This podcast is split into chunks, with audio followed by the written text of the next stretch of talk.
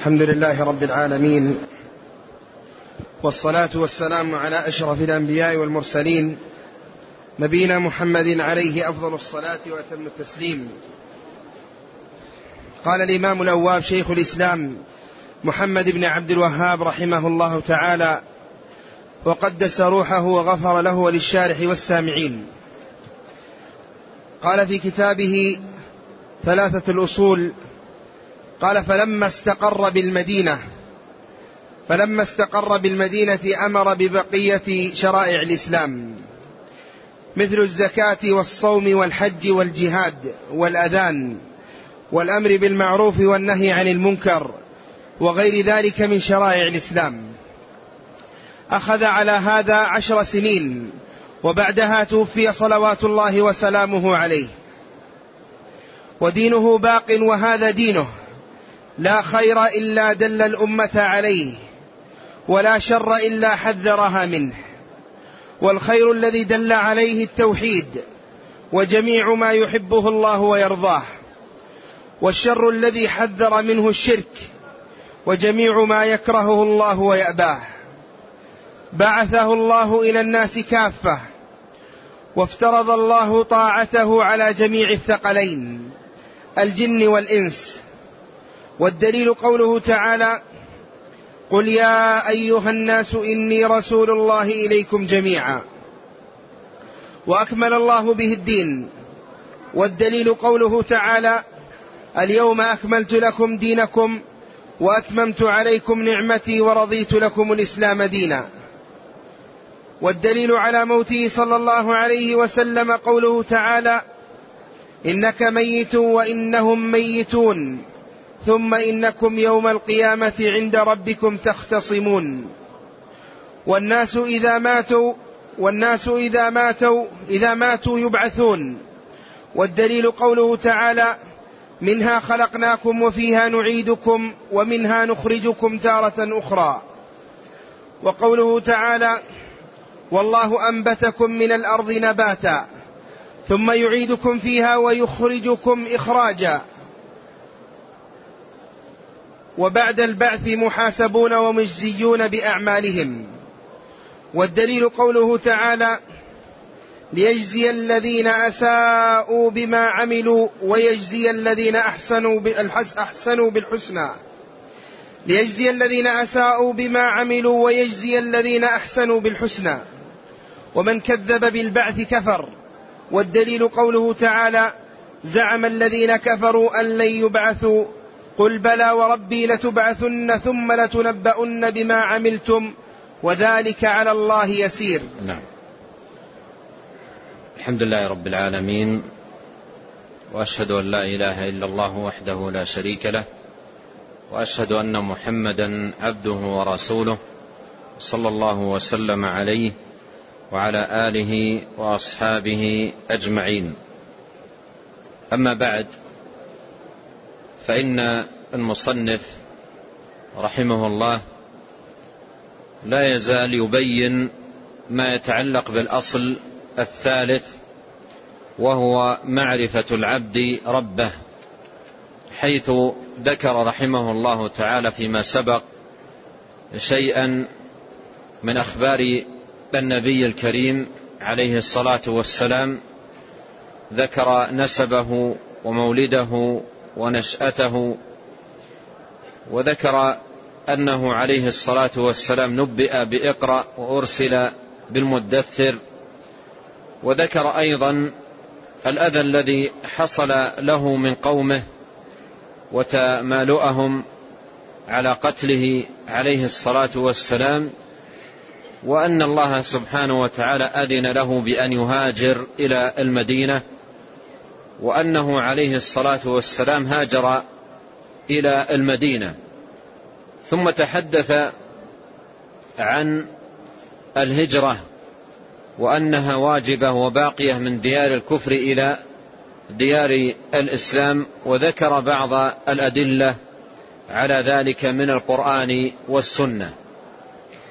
بعد ذلكم أخذ يبين حال النبي عليه الصلاة والسلام بعد الهجرة حيث استقر عليه الصلاة والسلام في المدينة. حيث استقر عليه الصلاة والسلام في المدينة. قال فلما استقر بالمدينة أمر ببقية شرائع الإسلام. لما استقر بالمدينة أمر ببقية شرائع الإسلام أي أنه عليه الصلاة والسلام في مكة كما سبق إيضاح ذلك عند المصنف مضى عشر سنين بعد مبعثه صلى الله عليه وسلم لا يدعو إلى شيء إلا للتوحيد ونبذ الشرك. ولم يؤمر بشيء آخر ولم يوحى إليه بشيء آخر إلا التوحيد ودلائل التوحيد وبراهينه. هذا الذي كان في العشر السنوات الأولى من مبعثه صلوات الله وسلامه عليه. ولما أتم عشر سنوات في الدعوة إلى التوحيد أمر بالصلاة. وسبق سياق المصنف أو إشارة المصنف إلى الإسراء والمعراج. وأن الصلاة فرضت على النبي عليه الصلاة والسلام فوق سبع سماوات. وسمع أمر الله سبحانه وتعالى بها من الله مباشرة صلى الله عليه وسلم. فالذي فرض عليه في مكة التوحيد ونبذ, ونبذ الشرك ثم بعد عشر سنوات فرضت الصلاة ثم لم يفرض عليه شيء. إلى أن هاجر إلى المدينة. عليه الصلاة والسلام واستقر بها. بعد ذلكم بدأت الفرائض آه، بدأ يوحى إليه عليه الصلاة والسلام بالفرائض والأوامر الأخرى كما يأتي بيان ذلك عند المصنف رحمه الله تعالى. قال فلما استقر بالمدينة أمر ببقية شرائع الإسلام. أي لما استقر بالمدينة بعد الهجرة إليها وقوي أمر التوحيد وشاع وانتشر واتضح للناس وابتعدوا عن الشرك ومن الله جل وعلا عليهم بالهداية للتوحيد. بعد ثبات التوحيد وتقرير دلائله وحججه وبيناته. واتضاح هذا الأمر بعد ذلكم جاءت الفرائض. جاءت الفرائض. وهذا فيه التنبيه أن الأعمال لا تفيد إلا إذا أرسي أساسها. وثبت عمادها. أما ما لم تكن كذلك فإنها لا تفيد ولا تنفع. شأن البيت.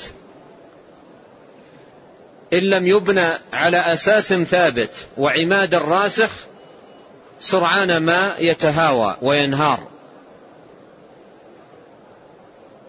ولهذا مكث عليه الصلاة والسلام طويلا.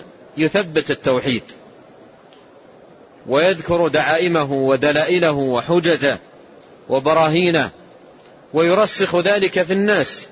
ثم بعد ذلك جاءت الفرائض.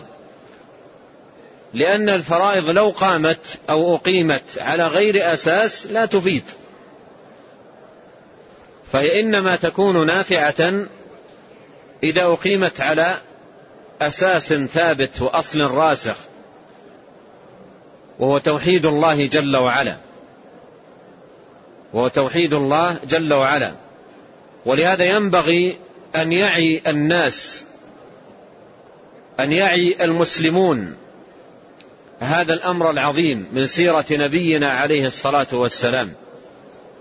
يجب أن يعي المسلمون ذلك. عشر سنين كاملات من مبعثه عليه الصلاة والسلام أمضاها في التوحيد فقط والتحذير من الشرك. ثم بعد ذلك تفرض الصلاة فقط. ويبقى الحال على ذلك وقتا. ثم لما استقر في المدينة وبعد أن استقر بها وقتا بدأت الفرائض الأخرى كما سيبين ذلك المصنف رحمه الله تعالى. فهذا ينبغي أن يستفيد المسلمون منه درسا عظيما ألا وهو العناية بأمر التوحيد والحذر من الشرك والعناية بتثبيته وفهمه ومعرفة دلائله وحججه وبيناته من كتاب الله جل وعلا وسنة رسوله صلوات الله وسلامه عليه. قال فلما استقر بالمدينة أمر ببقية شرائع الإسلام مثل الزكاة والصوم والحج والجهاد والأمر بالمعروف والنهي عن المنكر. هذه الفرائض الزكاة والصوم فرض على النبي صلى الله عليه وسلم في السنة الثانية من الهجرة. والحج فرض عليه صلوات الله وسلامه عليه في السنة التاسعة من الهجرة. والإسلام بني على خمس شهادة أن لا إله إلا الله وأن محمد رسول الله.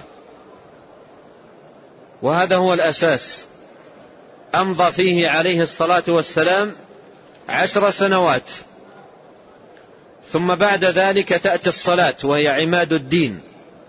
فرضت عليه بمكة في السنة العاشرة من الهجرة. بعد أن أت... في السنة العاشرة من البعثة بعد أن أمضى عليه الصلاة والسلام من بعثته عشر سنوات فرضت الصلاة. وبقي أهل الإسلام على هذه الحال توحيد وصلاة. ثم هاجر إلى المدينة في السنة الثانية من الهجرة فرض على الناس الزكاة والصيام. ثم في السنة التاسعة من الهجرة فرض الحج.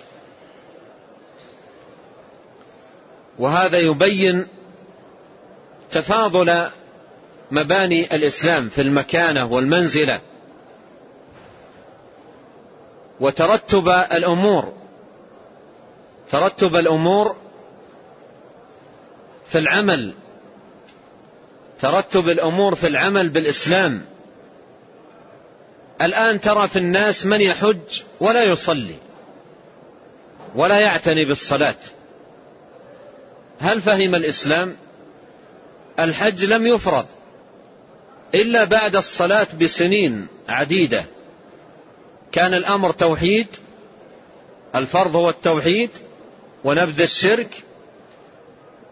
ثم بعد المبعث بعشر سنوات فرضت الصلاة وبقي ثلاث سنوات في مكة مفروضة الصلاة المكتوبة خمس صلوات في اليوم والليلة.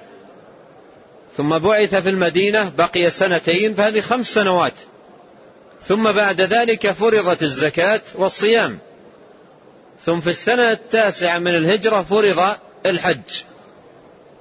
وترى في الناس الآن من يحج ولا يصلي.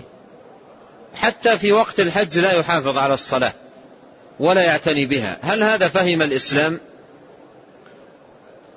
وأيضا ترى من يحج ولكن ينقض كل شيء ويهدم كل شيء بالتعلق بغير الله. والتوجه بالقصد لغير الله والالتجاء في طلب الحاجات إلى غير الله من المقبورين وغيرهم يدعوهم ويستغيث بهم ويلتجئ إليهم ويعرض عليهم حاجاته وطلباته من شفاء مريض أو حصول رزق أو كشف غم أو زوال هم أو غير ذلك مما لا يلجأ فيه إلا إلى الله سبحانه وتعالى. فهل فهم هؤلاء الإسلام؟ ولهذا يحتاج الناس إلى دراسه السيرة دراسة فاحصة. ومعرفة هدي النبي صلى الله عليه وسلم معرفة صحيحة. وإذا لم يعرفوا الرسول عليه الصلاة والسلام ولم يعرفوا سيرته وهديه جهلوا دينهم. وضيعوه. جهلوا دينهم وضيعوه. ووقعوا في أنواع من الضلالات والانحرافات. ولهذا يحتاج الناس فعلا إلى دراسة صحيحة لسيرة النبي عليه الصلاة والسلام. وتأمل في هديه وعنايته صلى الله عليه وسلم بالتوحيد والإخلاص. ثم الصلاة ثم هكذا تتدرج أمور الإسلام. أول ما بدأ الأمر بالتوحيد ثم جاءت الصلاة ثم جاء الزكاة والصيام ثم جاء الحج وهكذا إلى أن نزلت الآية الكريمة اليوم أكملت لكم دينكم. اليوم أكملت لكم دينكم وأتممت عليكم نعمتي. ورضيت لكم الإسلام دينا. قال مثل مثل الزكاة أي الزكاة المفروضة. مثل الزكاة أي الزكاة المفروضة وهي صدقة تؤخذ من الأغنياء وترد على الفقراء.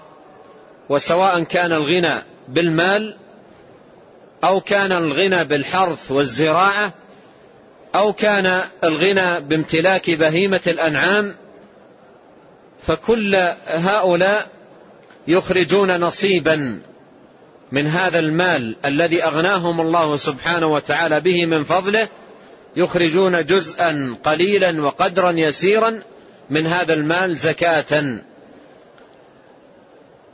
تقدم إلى الفقراء والمحاويج.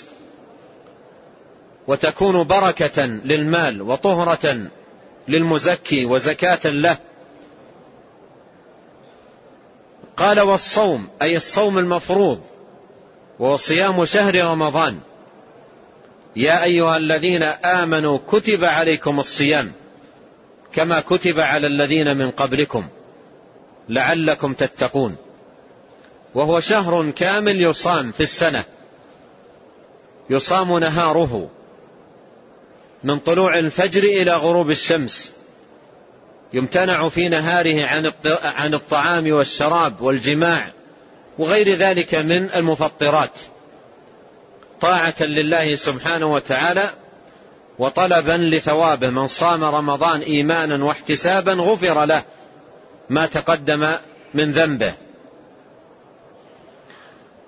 قال والحج أي وفرض على الناس الحج.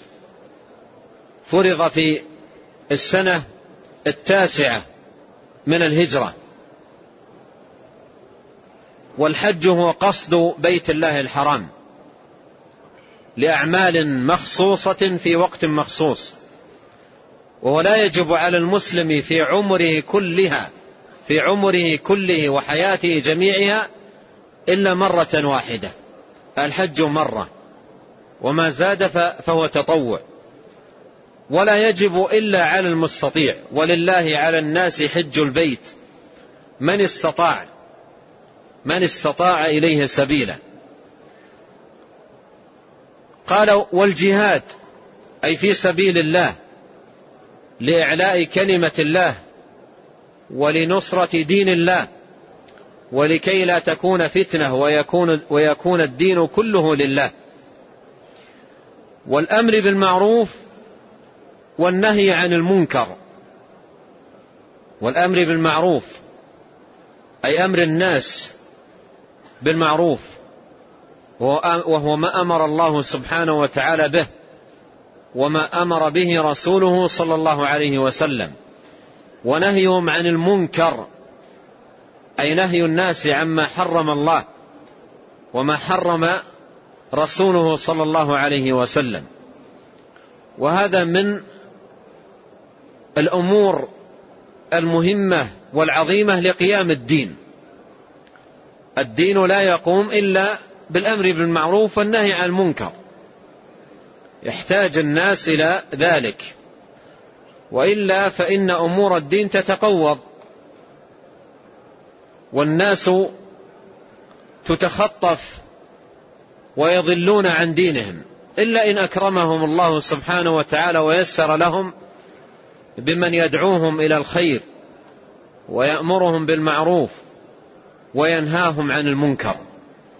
ولهذا حقيقة فإن الدعاة إلى الله والآمرين بالمعروف والناهين عن المنكر صمام أمان للمجتمع من سخط الله جل وعلا وعقابه.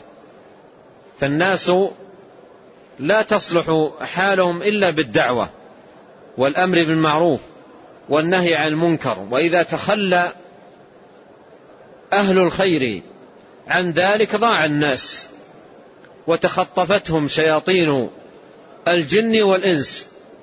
واعتبر ذلك في البلدان والمناطق التي لا يوجد فيها أمر بالمعروف ولا نهي عن المنكر كيف أن الفوضى تعم تلك المناطق والضلال ينتشر فيها والباطل يخيم ويتسلط فيها دعاة الشر والضلال والفساد. قال وغير ذلك من شرائع الإسلام. أي وأمر عليه الصلاة والسلام بغير ذلك من شرائع الإسلام. من فرائض ونهي عن المحرمات وأمر بالرغائب والمستحبات. فلا زالت الأوامر تنزل والنواهي تنزل تباعا على رسول الله صلى الله عليه وسلم بوحي الله جل وعلا الذي هو القرآن وبوحي الله جل وعلا الذي هو سنة النبي عليه الصلاة والسلام فالقرآن والسنة كله وحي الله وتنزيله. فلا زالت الفرائض تنزل على نبينا الكريم عليه الصلاة والسلام إلى, نزل إلى أن نزل عليه قوله تعالى اليوم أكملت لكم دينكم. وستأتي يأتي ذكرها عند المصنف رحمه الله تعالى. قال أخذ على هذا عشر سنين. أخذ على هذا يعني على هذه الحال تتنزل عليه الفرائض والأوامر والنواهي والشرائع وهو مستقر في المدينة صلى الله عليه وسلم يخرج منها لنصرة الدين والذب عن حماه والدعوة إلى الله ويبعث البعوث ويرسل الرسل ويكتب المكاتيب دعوة لدين الله جل وعلا ونصرة لهذا الدين. بقي عليه الصلاة والسلام وأخذ على هذه الحال عشر سنين. عشر سنين إذا ضممت إليها ثلاث عشرة سنة قبل الهجرة وبعد البعثة وأربعين سنة من ولادته إلى أن بعث يتحصل من مجموع ذلك ثلاث وستون سنة وهي مدة حياته المباركة. صلوات الله وسلامه عليه. وحياته صلى الله عليه وسلم هي أبرك حياة إنسان على الإطلاق. وأكمل حياة إنسان على الإطلاق في عبودية الله والذل له والقيام بطاعته والدعوة لدينه والنصرة للحق والهدى. أمضى عليه الصلاة والسلام أخذ على ذلك عشر سنين أي بعد أن استقر بالمدينة وبعدها توفي صلى الله عليه وسلم. وبعدها توفي صلوات الله وسلامه عليه. أي بعدها توفاه الله جل وعلا وقبض روحه الشريفة صلى الله عليه وسلم ومات.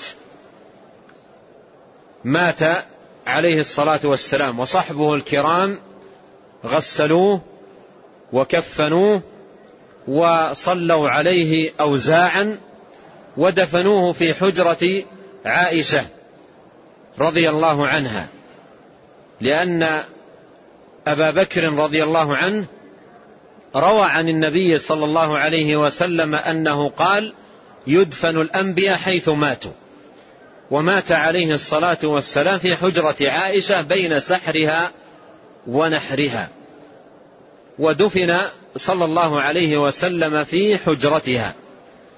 وكانت وفاته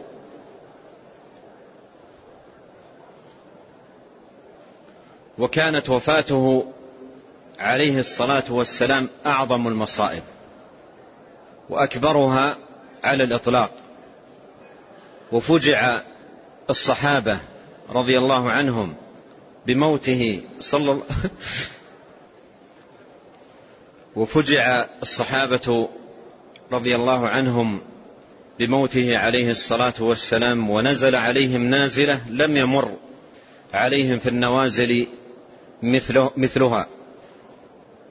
وحصلت لهم مصيبة لم يمر عليهم في المصائب مثلها.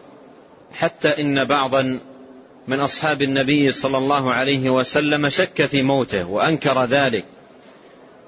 حتى جاء صديق الأمة أبو بكر الصديق. و وكشف عن وجه نبينا صلى الله عليه وسلم وقبله. ثم قام رضي الله عنه خطيبا في أصحاب النبي عليه الصلاة والسلام خطيبا وقال رضي الله عنه من كان يعبد محمدا فإن محمدا قد مات. ومن كان يعبد الله فإن الله حي لا يموت. محمد عليه الصلاة والسلام قد مات أي باعتبار هذه الحياة فارق هذه الدنيا. قضى نحبه عليه الصلاة والسلام وانتهت مدته في هذه الحياة وهو عبد من عباد الله. قبض الله سبحانه وتعالى روحه لما انتهت مدته في هذه الحياة. قد جاء في حديث قدسي قال الله جل وعلا فيه ما ترددت في شيء ترددي في قبض روح المؤمن فكيف بقبض روح المصطفى؟ صلى الله عليه وسلم. لكن هذه سنة الله جل وعلا ماضية في الناس أجمعين. فقبض الله جل وعلا روحه صلى الله عليه وسلم وهي أشرف روح قبضت. روح نبينا صلوات الله وسلامه عليه. قال أبو بكر رضي الله عنه لما رأى النبي عليه الصلاة والسلام وقد توفاه الله جل وعلا وقد قبضت روحه صلى الله عليه وسلم وفارق هذه هذه الحياة. قال بأبي أنت وأمي أما الموتة التي كتبت عليك فقد متها. أما الموتة التي كتبت عليك فقد متها أي أنه عليه الصلاة والسلام كتب عليه هذه الموتة وأخبره بها في وحي يتلى ولا يزال يقرأ في كلام الله جل وعلا. إنك ميت وإنهم ميتون. أفإن مات أو قتل انقلبتم على أعقابكم.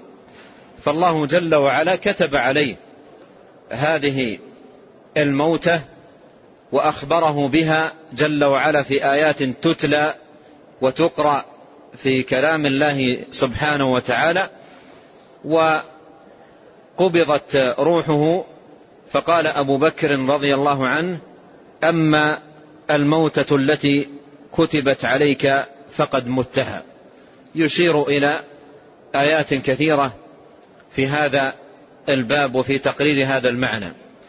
ثم قال للصحابة رضي الله عنهم تثبيتا لهم من كان يعبد محمدا فإن, فإن محمدا قد مات. ومن كان يعبد الله فإن الله حي لا يموت.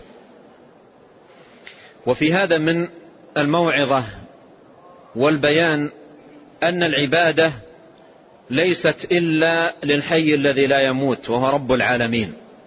أما الحي الذي يموت أو الحي الذي قد مات أو الحي الذي لا أو الجماد الذي لا حياة له أصلا كل هؤلاء لا أحقية لهم في العبادة مطلقة. العبادة حق للحي الذي لا يموت وهو رب العالمين جل شأنه. قال الله تعالى الله لا إله إلا هو الحي القيوم. وقال تعالى وتوكل على الحي الذي لا يموت. وكان عليه الصلاة والسلام يقول في دعائه ومناجاته لربه كما في الصحيحين اللهم لك أسلمت وبك آمنت وعليك توكلت وإليك آنبت وبك خاصمت أعوذ بعزتك لا إله إلا أنت فأنت الحي الذي لا يموت والجن والإنس يموتون.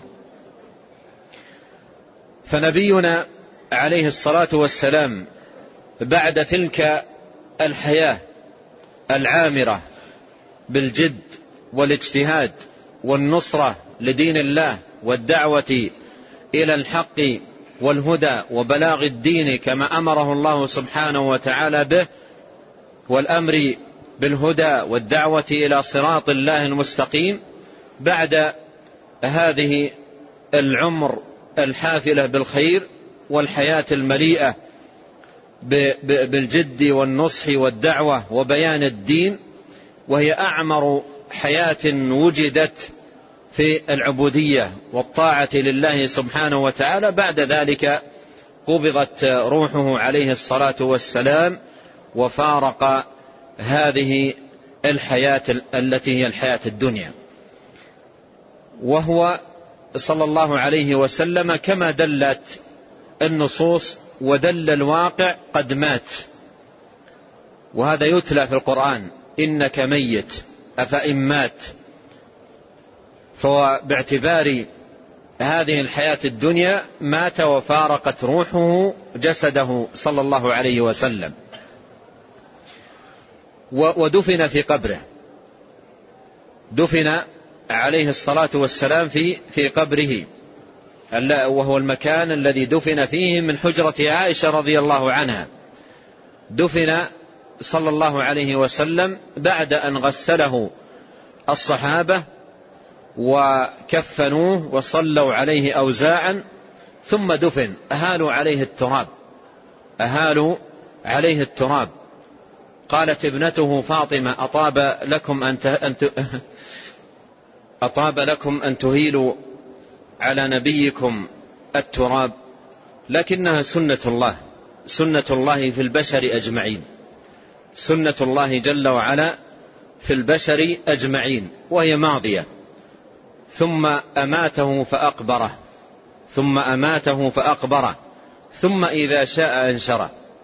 وقبر الميت ودفنه هو كرامة له هو كرامة له. قبره منة الله سبحانه وتعالى ودفنه وإهالة التراب على الميت هذه كرامة للميت. هذه كرامة للميت. الشاهد أن سنة الله سبحانه وتعالى ماضية في عبادة وفي خلقه. وكما قدمت قال أبو بكر رضي الله عنه كلمة العظيمة من كان يعبد محمدا فإن محمدا قد مات. ولا يزال كثير من الضلال الزائغين المنحرفين عن صراط الله المستقيم لا يزالون يصرون على صرف حق الله للنبي عليه الصلاة والسلام ولغيره من عباد الله يدعونهم ويستغيثون بهم ويطلبون منهم ويعرضون عليهم الحاجات والرغبات والطلبات بل بعضهم يرسل المكاتيب إلى قبر النبي عليه الصلاة والسلام أريد ولدا أريد مالا أريد صحة أريد عافية إلى آخره. من كان يعبد محمدا فإن محمدا قد مات. ومن كان يعبد الله فإن الله حي لا يموت. العبادة والدعاء والرجاء والذبح والاستغاثة والنذر وكل هذه العبادات لا يتجه فيها ولا تصرف إلا لله سبحانه وتعالى وأن المساجد لله. فلا تدعو مع الله أحدا. أما نبينا عليه الصلاة والسلام فهو عبد لا يعبد بل رسول يطاع ويتبع. أما العبادة ليست له ولا جزء يسير منها ولا قليل. العبادة كلها حق لله. غضب عليه الصلاة والسلام من رجل قال ما شاء الله وشئت. قال أجعلتني لله ندا. قل ما شاء الله وحده. لا يرضى عليه الصلاة والسلام أن يرفع فوق منزلته التي أنزله الله إياها. فمات صلوات الله وسلامه عليه ودفن صلى الله عليه وسلم وأهيل على جسمه التراب سنة الله جل وعلا ماضية لكن دينه باق. لكن دينه باق. ولهذا قال المصنف رحمه الله تعالى وبعدها توفي صلى الله عليه وسلم ودينه باق. ودينه باق. ولهذا من أراد لنفسه الفلاح والسعادة في الدنيا والآخرة فعليه أن يتمسك بدينه. فدينه باق. وأما هو عليه الصلاة والسلام فقد مات ودفن في قبره وانقطع عمله كما قال صلى الله عليه وسلم إذا مات ابن آدم انقطع عمله إلا من ثلاث صدقة جارية أو علم ينتفع به أو ولد صالح يدعو له. ولهذا بعد موته عليه الصلاة والسلام لا يستغفر لأحد ولا يدعو لأحد ولا يسأل الغيث لأحد. الصحابة في حياته صلى الله عليه وسلم يأتون إليه ويطلبون منه. يطلبون منه الدعاء. ادعو الله أن يغيثنا. ادعو الله أن يغفر لي. يطلبون منه الدعاء. لكن بعد موته لا يعرف عن أحد منهم أنه كان يأتي عند قبره ويقول ادعو الله لي أو اطلب من الله أن يغفر لي أو نحو ذلك. هذا كله لا يعرف. بل جاء في صحيح البخاري أنه عليه الصلاة والسلام قال لعائشة رضي الله عنها إن كان ذاك وأنا حي استغفرت لك. إن كان ذاك وأنا حي استغفرت لك. أي أنه عليه الصلاة والسلام بعد أن مات لا يستغفر لأحد. ولهذا يخطي بعض الناس ويأتي يقرأ الآية وينزلها في غير بابها. ولو أنهم إذ ظلموا أنفسهم جاءوك فاستغفروا الله واستغفر لهم الرسول. فيقرؤون الآية عند قبره ثم يقولون استغفر لنا يا رسول الله. هذا ليس من هذا ليس من الأمور المشروعة ولا كان الصحابة رضي الله عنهم يفعلون ذلك إطلاقا. هذا كان في حياته وسياق هذه الآيات من يقرأها في سورة النساء يجد أنها تتعلق بالمنافقين. قال الله سبحانه وتعالى ولو أنهم إذ ظلموا أنفسهم جاءوك فاستغفروا الله واستغفر, واستغفر لهم الرسول. فيأتي أناس وينزلون هذه الآية في غير بابها ويلغون آيات كثيرة وأحاديث عديدة ثابتة عن نبينا عليه الصلاة والسلام تجلي هذا المقصود. ابن عمر رضي الله عنه عنهما الصحابي الجليل كان إذا جاء قبر النبي عليه الصلاة والسلام زائرا لا يزيد على أن يقول السلام عليك يا رسول الله السلام عليك يا أبا بكر السلام عليك يا عمر أو يا أبتاه ثم ينصرف. فسيرة النبي عليه الصلاة والسلام وحياته المباركة التي هي أبرك حياة ينبغي أن تدرس وأن تفقه وأن تجعل موضع اقتداء واتساء بدل أن يحال الدين إلى أنواع من البدع وصنوف من الضلالات وربما أعمال شركيات ما أنزل الله تبارك وتعالى بها من سلطان. قال ودينه باق أي إلى قيام الساعة محفوظ بحفظ الله جل وعلا. وقد قال عليه الصلاة والسلام لا تزال طائفة من أمتي على الحق منصورة إلى أن تقوم الساعة. فدينه عليه الصلاة والسلام باق وهو محفوظ. ما هو دينه؟ قال وهذا دينه. لا خير إلا دل الأمة عليه. ولا شر إلا حذرها منه والخير الذي دل عليه التوحيد وجميع ما يحبه الله ويرضاه والشر الذي حذر منه الشرك وجميع ما يكرهه الله ويأباه. هذه خلاصة دين النبي عليه الصلاة والسلام وزبدة ما جاء به صلى الله عليه وسلم تجتمع في هذه الكلمات. دينه قال لا خير إلا دل الأمة عليه ولا شر إلا حذرها منه. وقد جاء في صحيح وقد جاء في حديث صحيح خرجه مسلم أن النبي عليه الصلاة والسلام قال ما بعث الله من نبي إلا كان حقا عليه أن يدل أمته إلى خير ما يعلمه لهم وأن ينذر أمته من شر ما يعلمه لهم.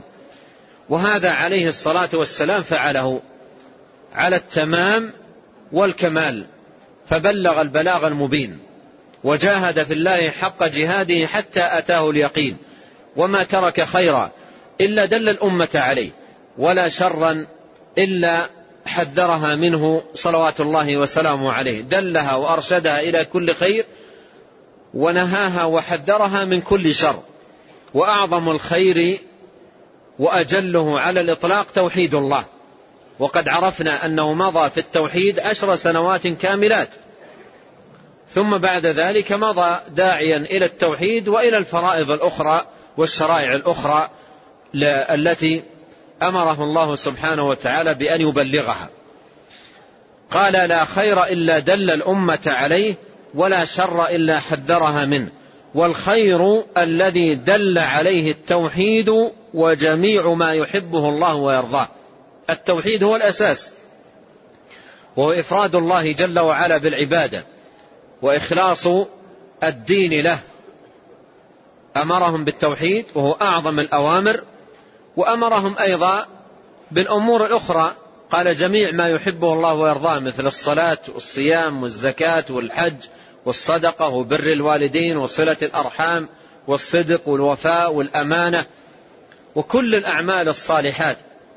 التي يحبها الله ويرضاها ظاهرة كانت أو باطنة. قال والشر الذي حذر منه الشرك وهو تسوية غير الله بالله وجعل الأنداد مع الله يصرف لهم من الحقوق ما ليس إلا لله تبارك وتعالى. وهو أعظم الذنب وأكبر الجرم وأظلم الظلم. إن الشرك لظلم عظيم. قال والشر الذي حذر منه الشرك وجميع ما يكرهه الله ويأباه أي من المعاصي والكبائر والذنوب والموبقات كالقتل والسرقة والزنا والكذب والغش وغير ذلك مما جاء عنه صلى الله عليه وسلم النهي عنه والتحذير منه. والذي نهى عنه والذي نهى عنه صلوات الله وسلامه عليه كبائر وصغائر وأهل العلم كتبوا في ذلك كتابات نافعة. ودائما في هذا المقام أنصح بقراءة كتاب الكبائر للذهبي رحمه الله وأيضا قراءة كتاب الكبائر للمصنف شيخ الإسلام محمد بن عبد الوهاب رحمه الله. العلماء كتبوا كتبا خاصة في النواهي لأن النواهي يجب على المسلم أن يعرفها ليجتنبها كما أنه مطالب بفعل الأوامر ليفعلها. أما من لم يعرف ما نهى الله عنه وما حرمه الله عليه كيف يتقي؟ وقد قيل قديما كيف يتقي من لا يدري ما يتقي؟ حذيفة بن اليمان رضي الله عنه كما جاء في صحيح البخاري قال كان أصحاب رسول الله صلى الله عليه وسلم يسألونه عن الخير وكنت أسأله عن الشر مخافة أن يدركني. فمعرفة الشر؟ من أجل توقي الشر والبعد عنه وعدم الوقوع فيه أمر مطلوب من المسلم. ولهذا ترى الناس عندما يعيشون حياة الجهل يقعون في أنواع من المحرمات ربما بعضهم لا يدري أنها محرمة وربما بعضهم لا يدري حجم عقوبتها عند الله سبحانه وتعالى. ولهذا يحتاج المسلم أن يغتنم وجوده في هذه الحياة الدنيا أن يقرأ وأن يعرف الكبائر. إن تجتنبوا كبائر ما تنهون عنه نكفر عنكم سيئاتكم. فمطلوب من المسلم أن يعرف الكبائر وأن يجتنب الكبائر وأن يحذر منها. وأكبر الكبائر الشرك بالله. كما قال عليه الصلاة والسلام ألا أنبئكم بأكبر الكبائر؟ قلنا بلى. يا رسول الله قال الشرك بالله وعقوق الوالدين وشهادة الزور. وجاء عنه صلى الله عليه وسلم في هذا المعنى أحاديث كثيرة. قال رحمه الله تعالى بعثه الله إلى الناس كافة. بعثه الله إلى الناس كافة يعني إلى الناس إلى الناس إلى العرب والعجم إلى الذكور والإناث إلى الصغار والكبار. بعثه الله جل وعلا إلى الثقلين إلى الإنس والجن. بعثه الله جل وعلا إلى الثقلين إلى إلى الإنس والجن. فقال رحمه الله بعثه الله إلى الناس كافة وافترض الله طاعته على جميع الثقلين. افترض طاعته. تغير المفهوم عند بعض الناس وتحولت الطاعة إلى عبادة الله والله جل وعلا افترض على الناس طاعته واتباع أمره ولزوم ما جاء به لا أن يتخذ ندا مع الله يدعى ويستغاث به وتصرف له من العبادات ما لا يصرف إلا لله جل وعلا. قال افترض الله طاعته على جميع الثقلين الجن والإنس. وهذا أمر أجمع عليه المسلمون قاطبة أنه عليه الصلاة والسلام بعث إلى الثقلين الإنس والجن ورسالته عامة. ورسالته عامة. بينما كان الأنبياء قبله يبعث كل نبي في قومه خاصة.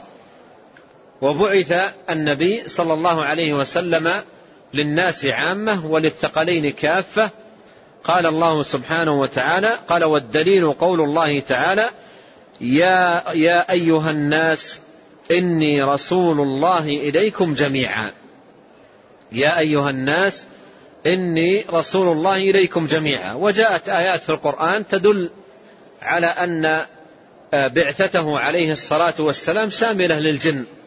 مثل الآية التي في سورة الأحقاف وإذ صرفنا إليك نفرا من الجن يستمعون القرآن فلما حضروه قالوا أنصتوا.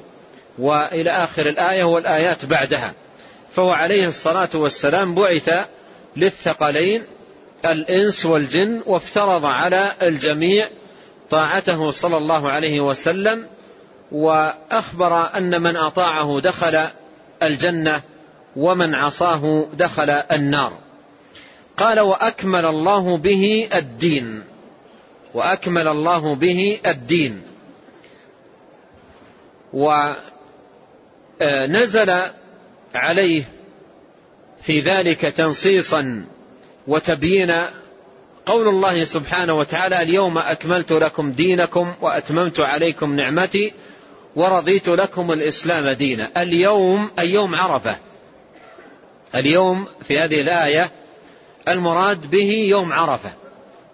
لأن هذه الآية الكريمة نزلت على النبي صلى الله عليه وسلم عشية عرفة وهو واقف بعرفة يدعو الله عز وجل ويهلل ويذكر الله. نزلت عليه الآية هذه في تلك الأثناء وواقف بعرفة عشية عرفة.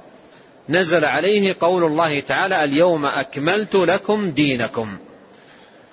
وجاء في صحيح البخاري أن نفرا من اليهود قالوا لعمر بن الخطاب رضي الله عنه نزلت عليكم معشر المسلمين آية لو نزلت علينا معشر اليهود لاتخذنا ذلك اليوم عيدا.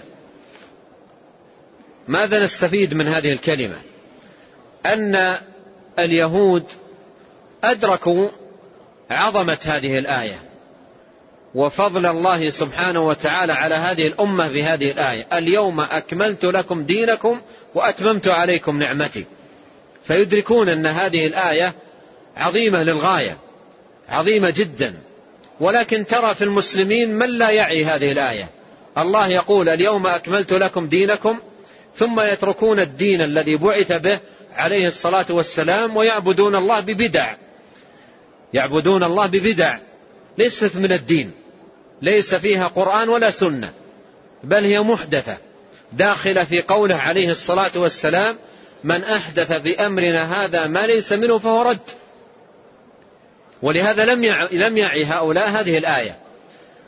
وفي هذا قال الإمام مالك إمام دار الهجرة رحمه الله تعالى قال من قال في الدين بدعة حسنة فقد زعم أن محمدا صلى الله عليه وسلم خان الرسالة. من قال في الدين بدعة حسنة فقد زعم أن محمدا صلى الله عليه وسلم خان الرسالة. لماذا؟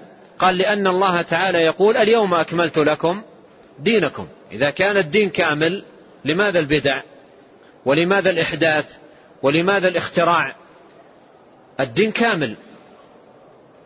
الكامل لا يبحث له عن تكميل. الذي يبحث له عن تكميل الناقص. أما ديننا كامل لا نقص فيه. اليوم أكملت لكم دينكم. فالدين كامل. لا يحتاج إلى مكملات. لا يحتاج إلى مكملات. فالذي يعبد الله سبحانه وتعالى ببدع ليس عليها دليل في القرآن ولا في السنة. أين هو من هذه الآية الكريمة؟ اليوم أكملت لكم دينكم.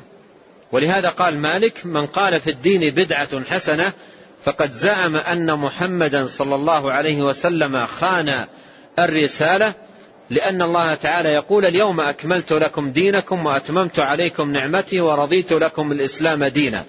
وما لم يكن هكذا قال وما لم يكن دينا زمن محمد صلى الله عليه وسلم وأصحابه فلن يكون اليوم دينا ولن يكون دينا إلى أن تقوم الساعة.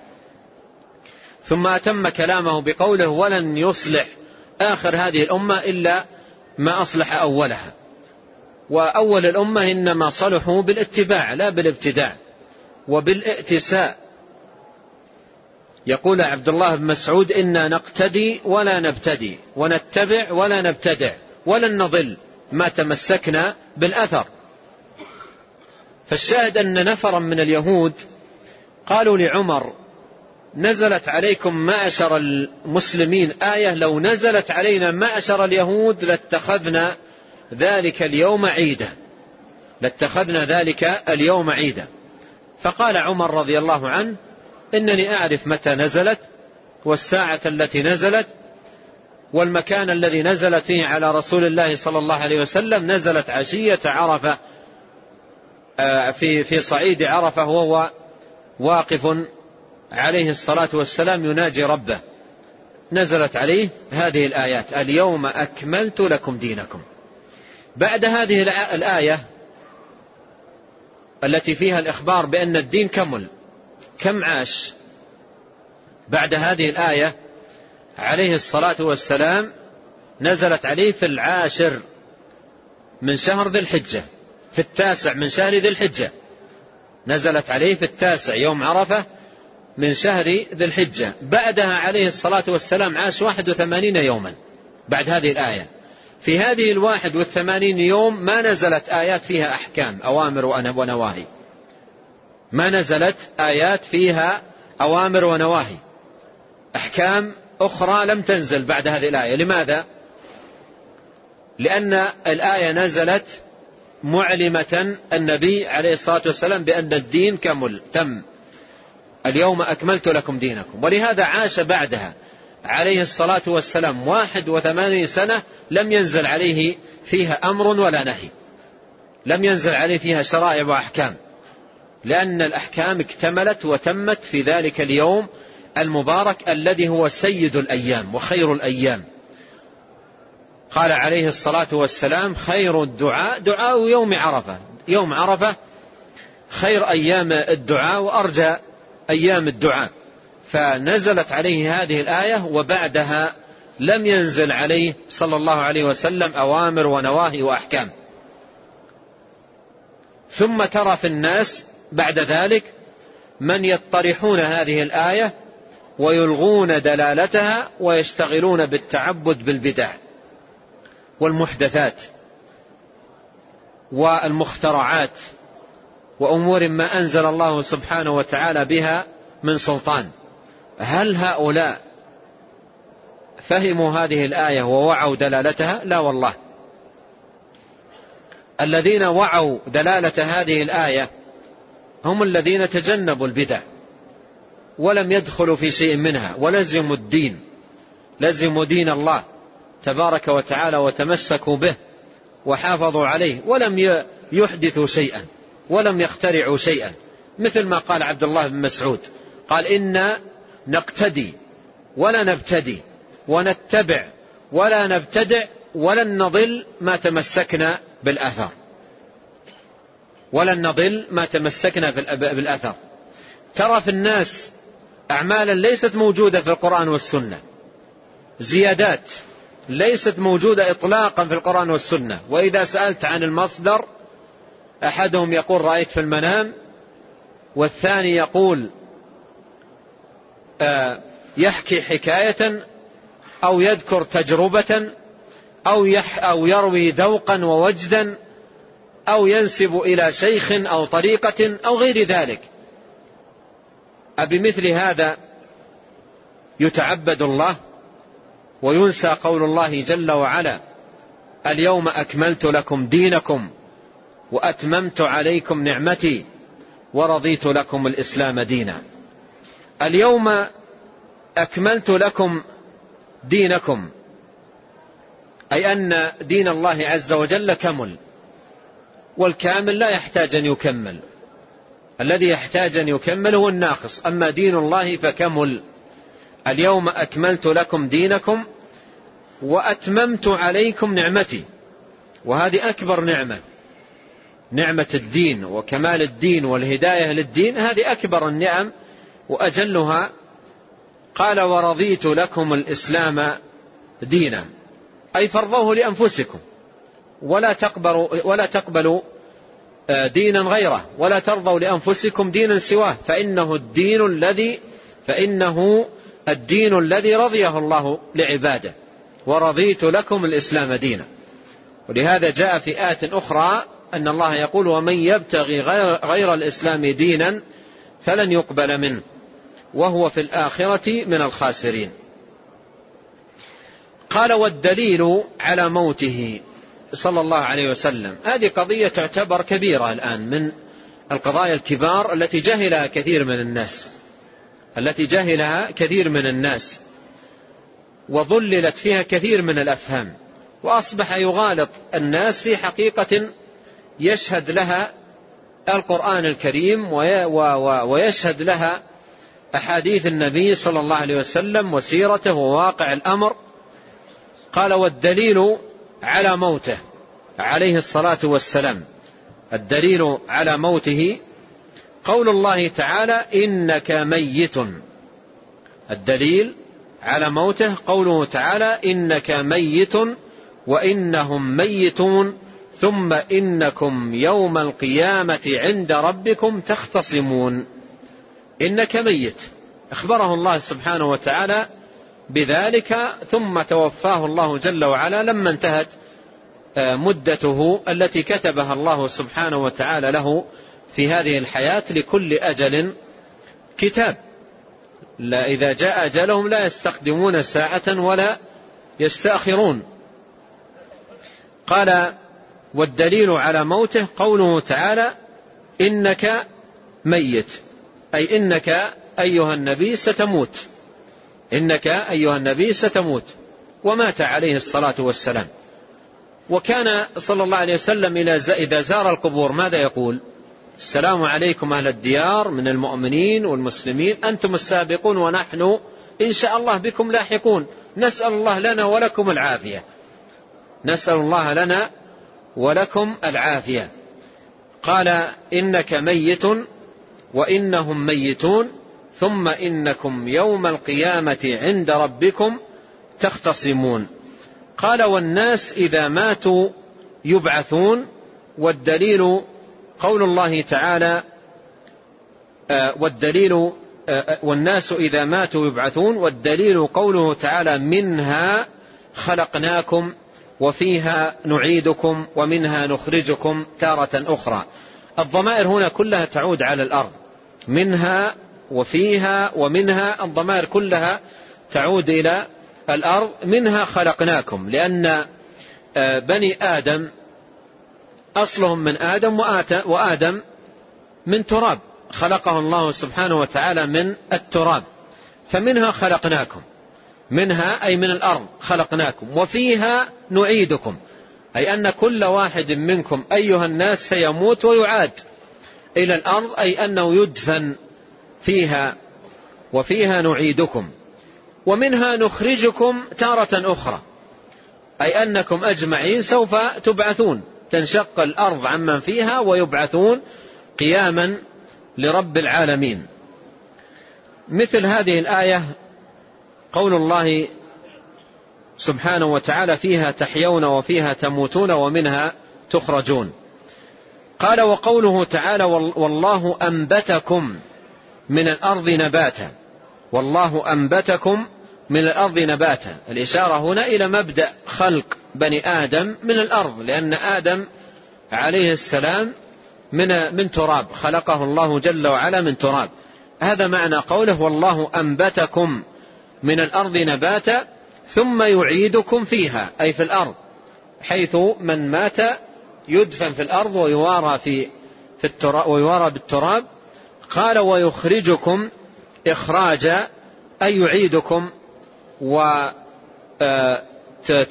آه، من القبور وتقومون جميعا لرب العالمين للجزاء والحساب والعقاب.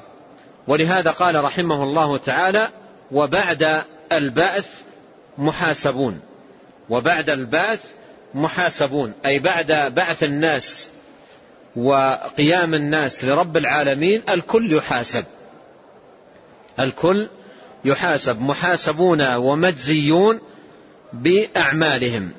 قوله محاسبون أي على الأعمال حسنها وسيئها صالحها وفاسدها. يحاسبون على الأعمال ومجزي بأعم ومجزيون بأعمالهم أي كل يجازى بعمله. كل يجازى بعمله إن خيرا أو شر آه، سواء قل العمل أو كثر. قال الله تعالى قال والدليل قول الله تعالى ليجزي الذين أساءوا بما عملوا ويجزي الذين أحسنوا بالحسنى. فالكل مجزي بعمله المحسن يجازى بالإحسان هل جزاء الإحسان إلا الإحسان؟ والمسيء يجازى بالعقوبة ثم كان عاقبة الذين أساءوا السوء جزاء وفاقا. فمن يعمل مثقال ذرة خيرا يره ومن يعمل مثقال ذرة شرا يره. قال ومن كذب بالبعث كفر. ومن كذب بالبعث كفر أي من زعم وادعى أنه لا بعث وليس هناك جزاء وحساب وقيام بين يدي رب العالمين. من كذب بذلك فهو كافر. والدليل قول الله تعالى زعم الذين كفروا أن لن يبعثوا. زعم الذين كفروا أن لن يبعثوا. أي أن الكفار أنكروا البعث وأنهم يبعثون ويقومون للحساب ويجازون على الأعمال. زعم الذين كفروا أن لن يبعثوا. قل بلى وربي لتبعثن. ثم لتنبؤن بما عملتم وذلك على الله يسير. أي تخبرون بأعمالكم كلها محصاة عليكم. في كتاب لا يغادر صغيرة ولا كبيرة إلا أحصاها ونضع الموازين القسط ليوم القيامة. فلا تظلم نفس شيئا وإن كان مثقال حبة من خردل أتينا بها وكفى بنا حاسبين. ف آه، ثم لتنبؤن بما عملتم وذلك على الله يسير أي هين وسهل وليس بعسير بل هو يسير على الله تبارك وتعالى. قل بلى وربي لتبعثن. بلى وربي هذا قسم وحلف بالله. أمره الله سبحانه وتعالى به. أمره أن يقسم بالله جل وعلا على البعث. وفي القرآن آيات ثلاث فيها قسم النبي صلى الله عليه وسلم وحلفه على البعث. منها هذه الآية والآية الثانية هي قول الله تعالى ويستنبئونك أحق هو قل إي وربي إنه لحق. والثالثة قول الله تعالى وقال الذين كفروا لا تأتين الساعة قل بلى وربي لتأتينكم. فهذه ثلاث آيات في القرآن كلها يأمر فيها الله سبحانه وتعالى نبيه بأن يقسم بالله على هذه الحقيقة وهي أن الساعة آتية وأن الناس يبعثون وأنهم سيقومون بين يدي رب العالمين وأنه سبحانه وتعالى يجازي المحسن بإحسانه والمسيء بإساءته.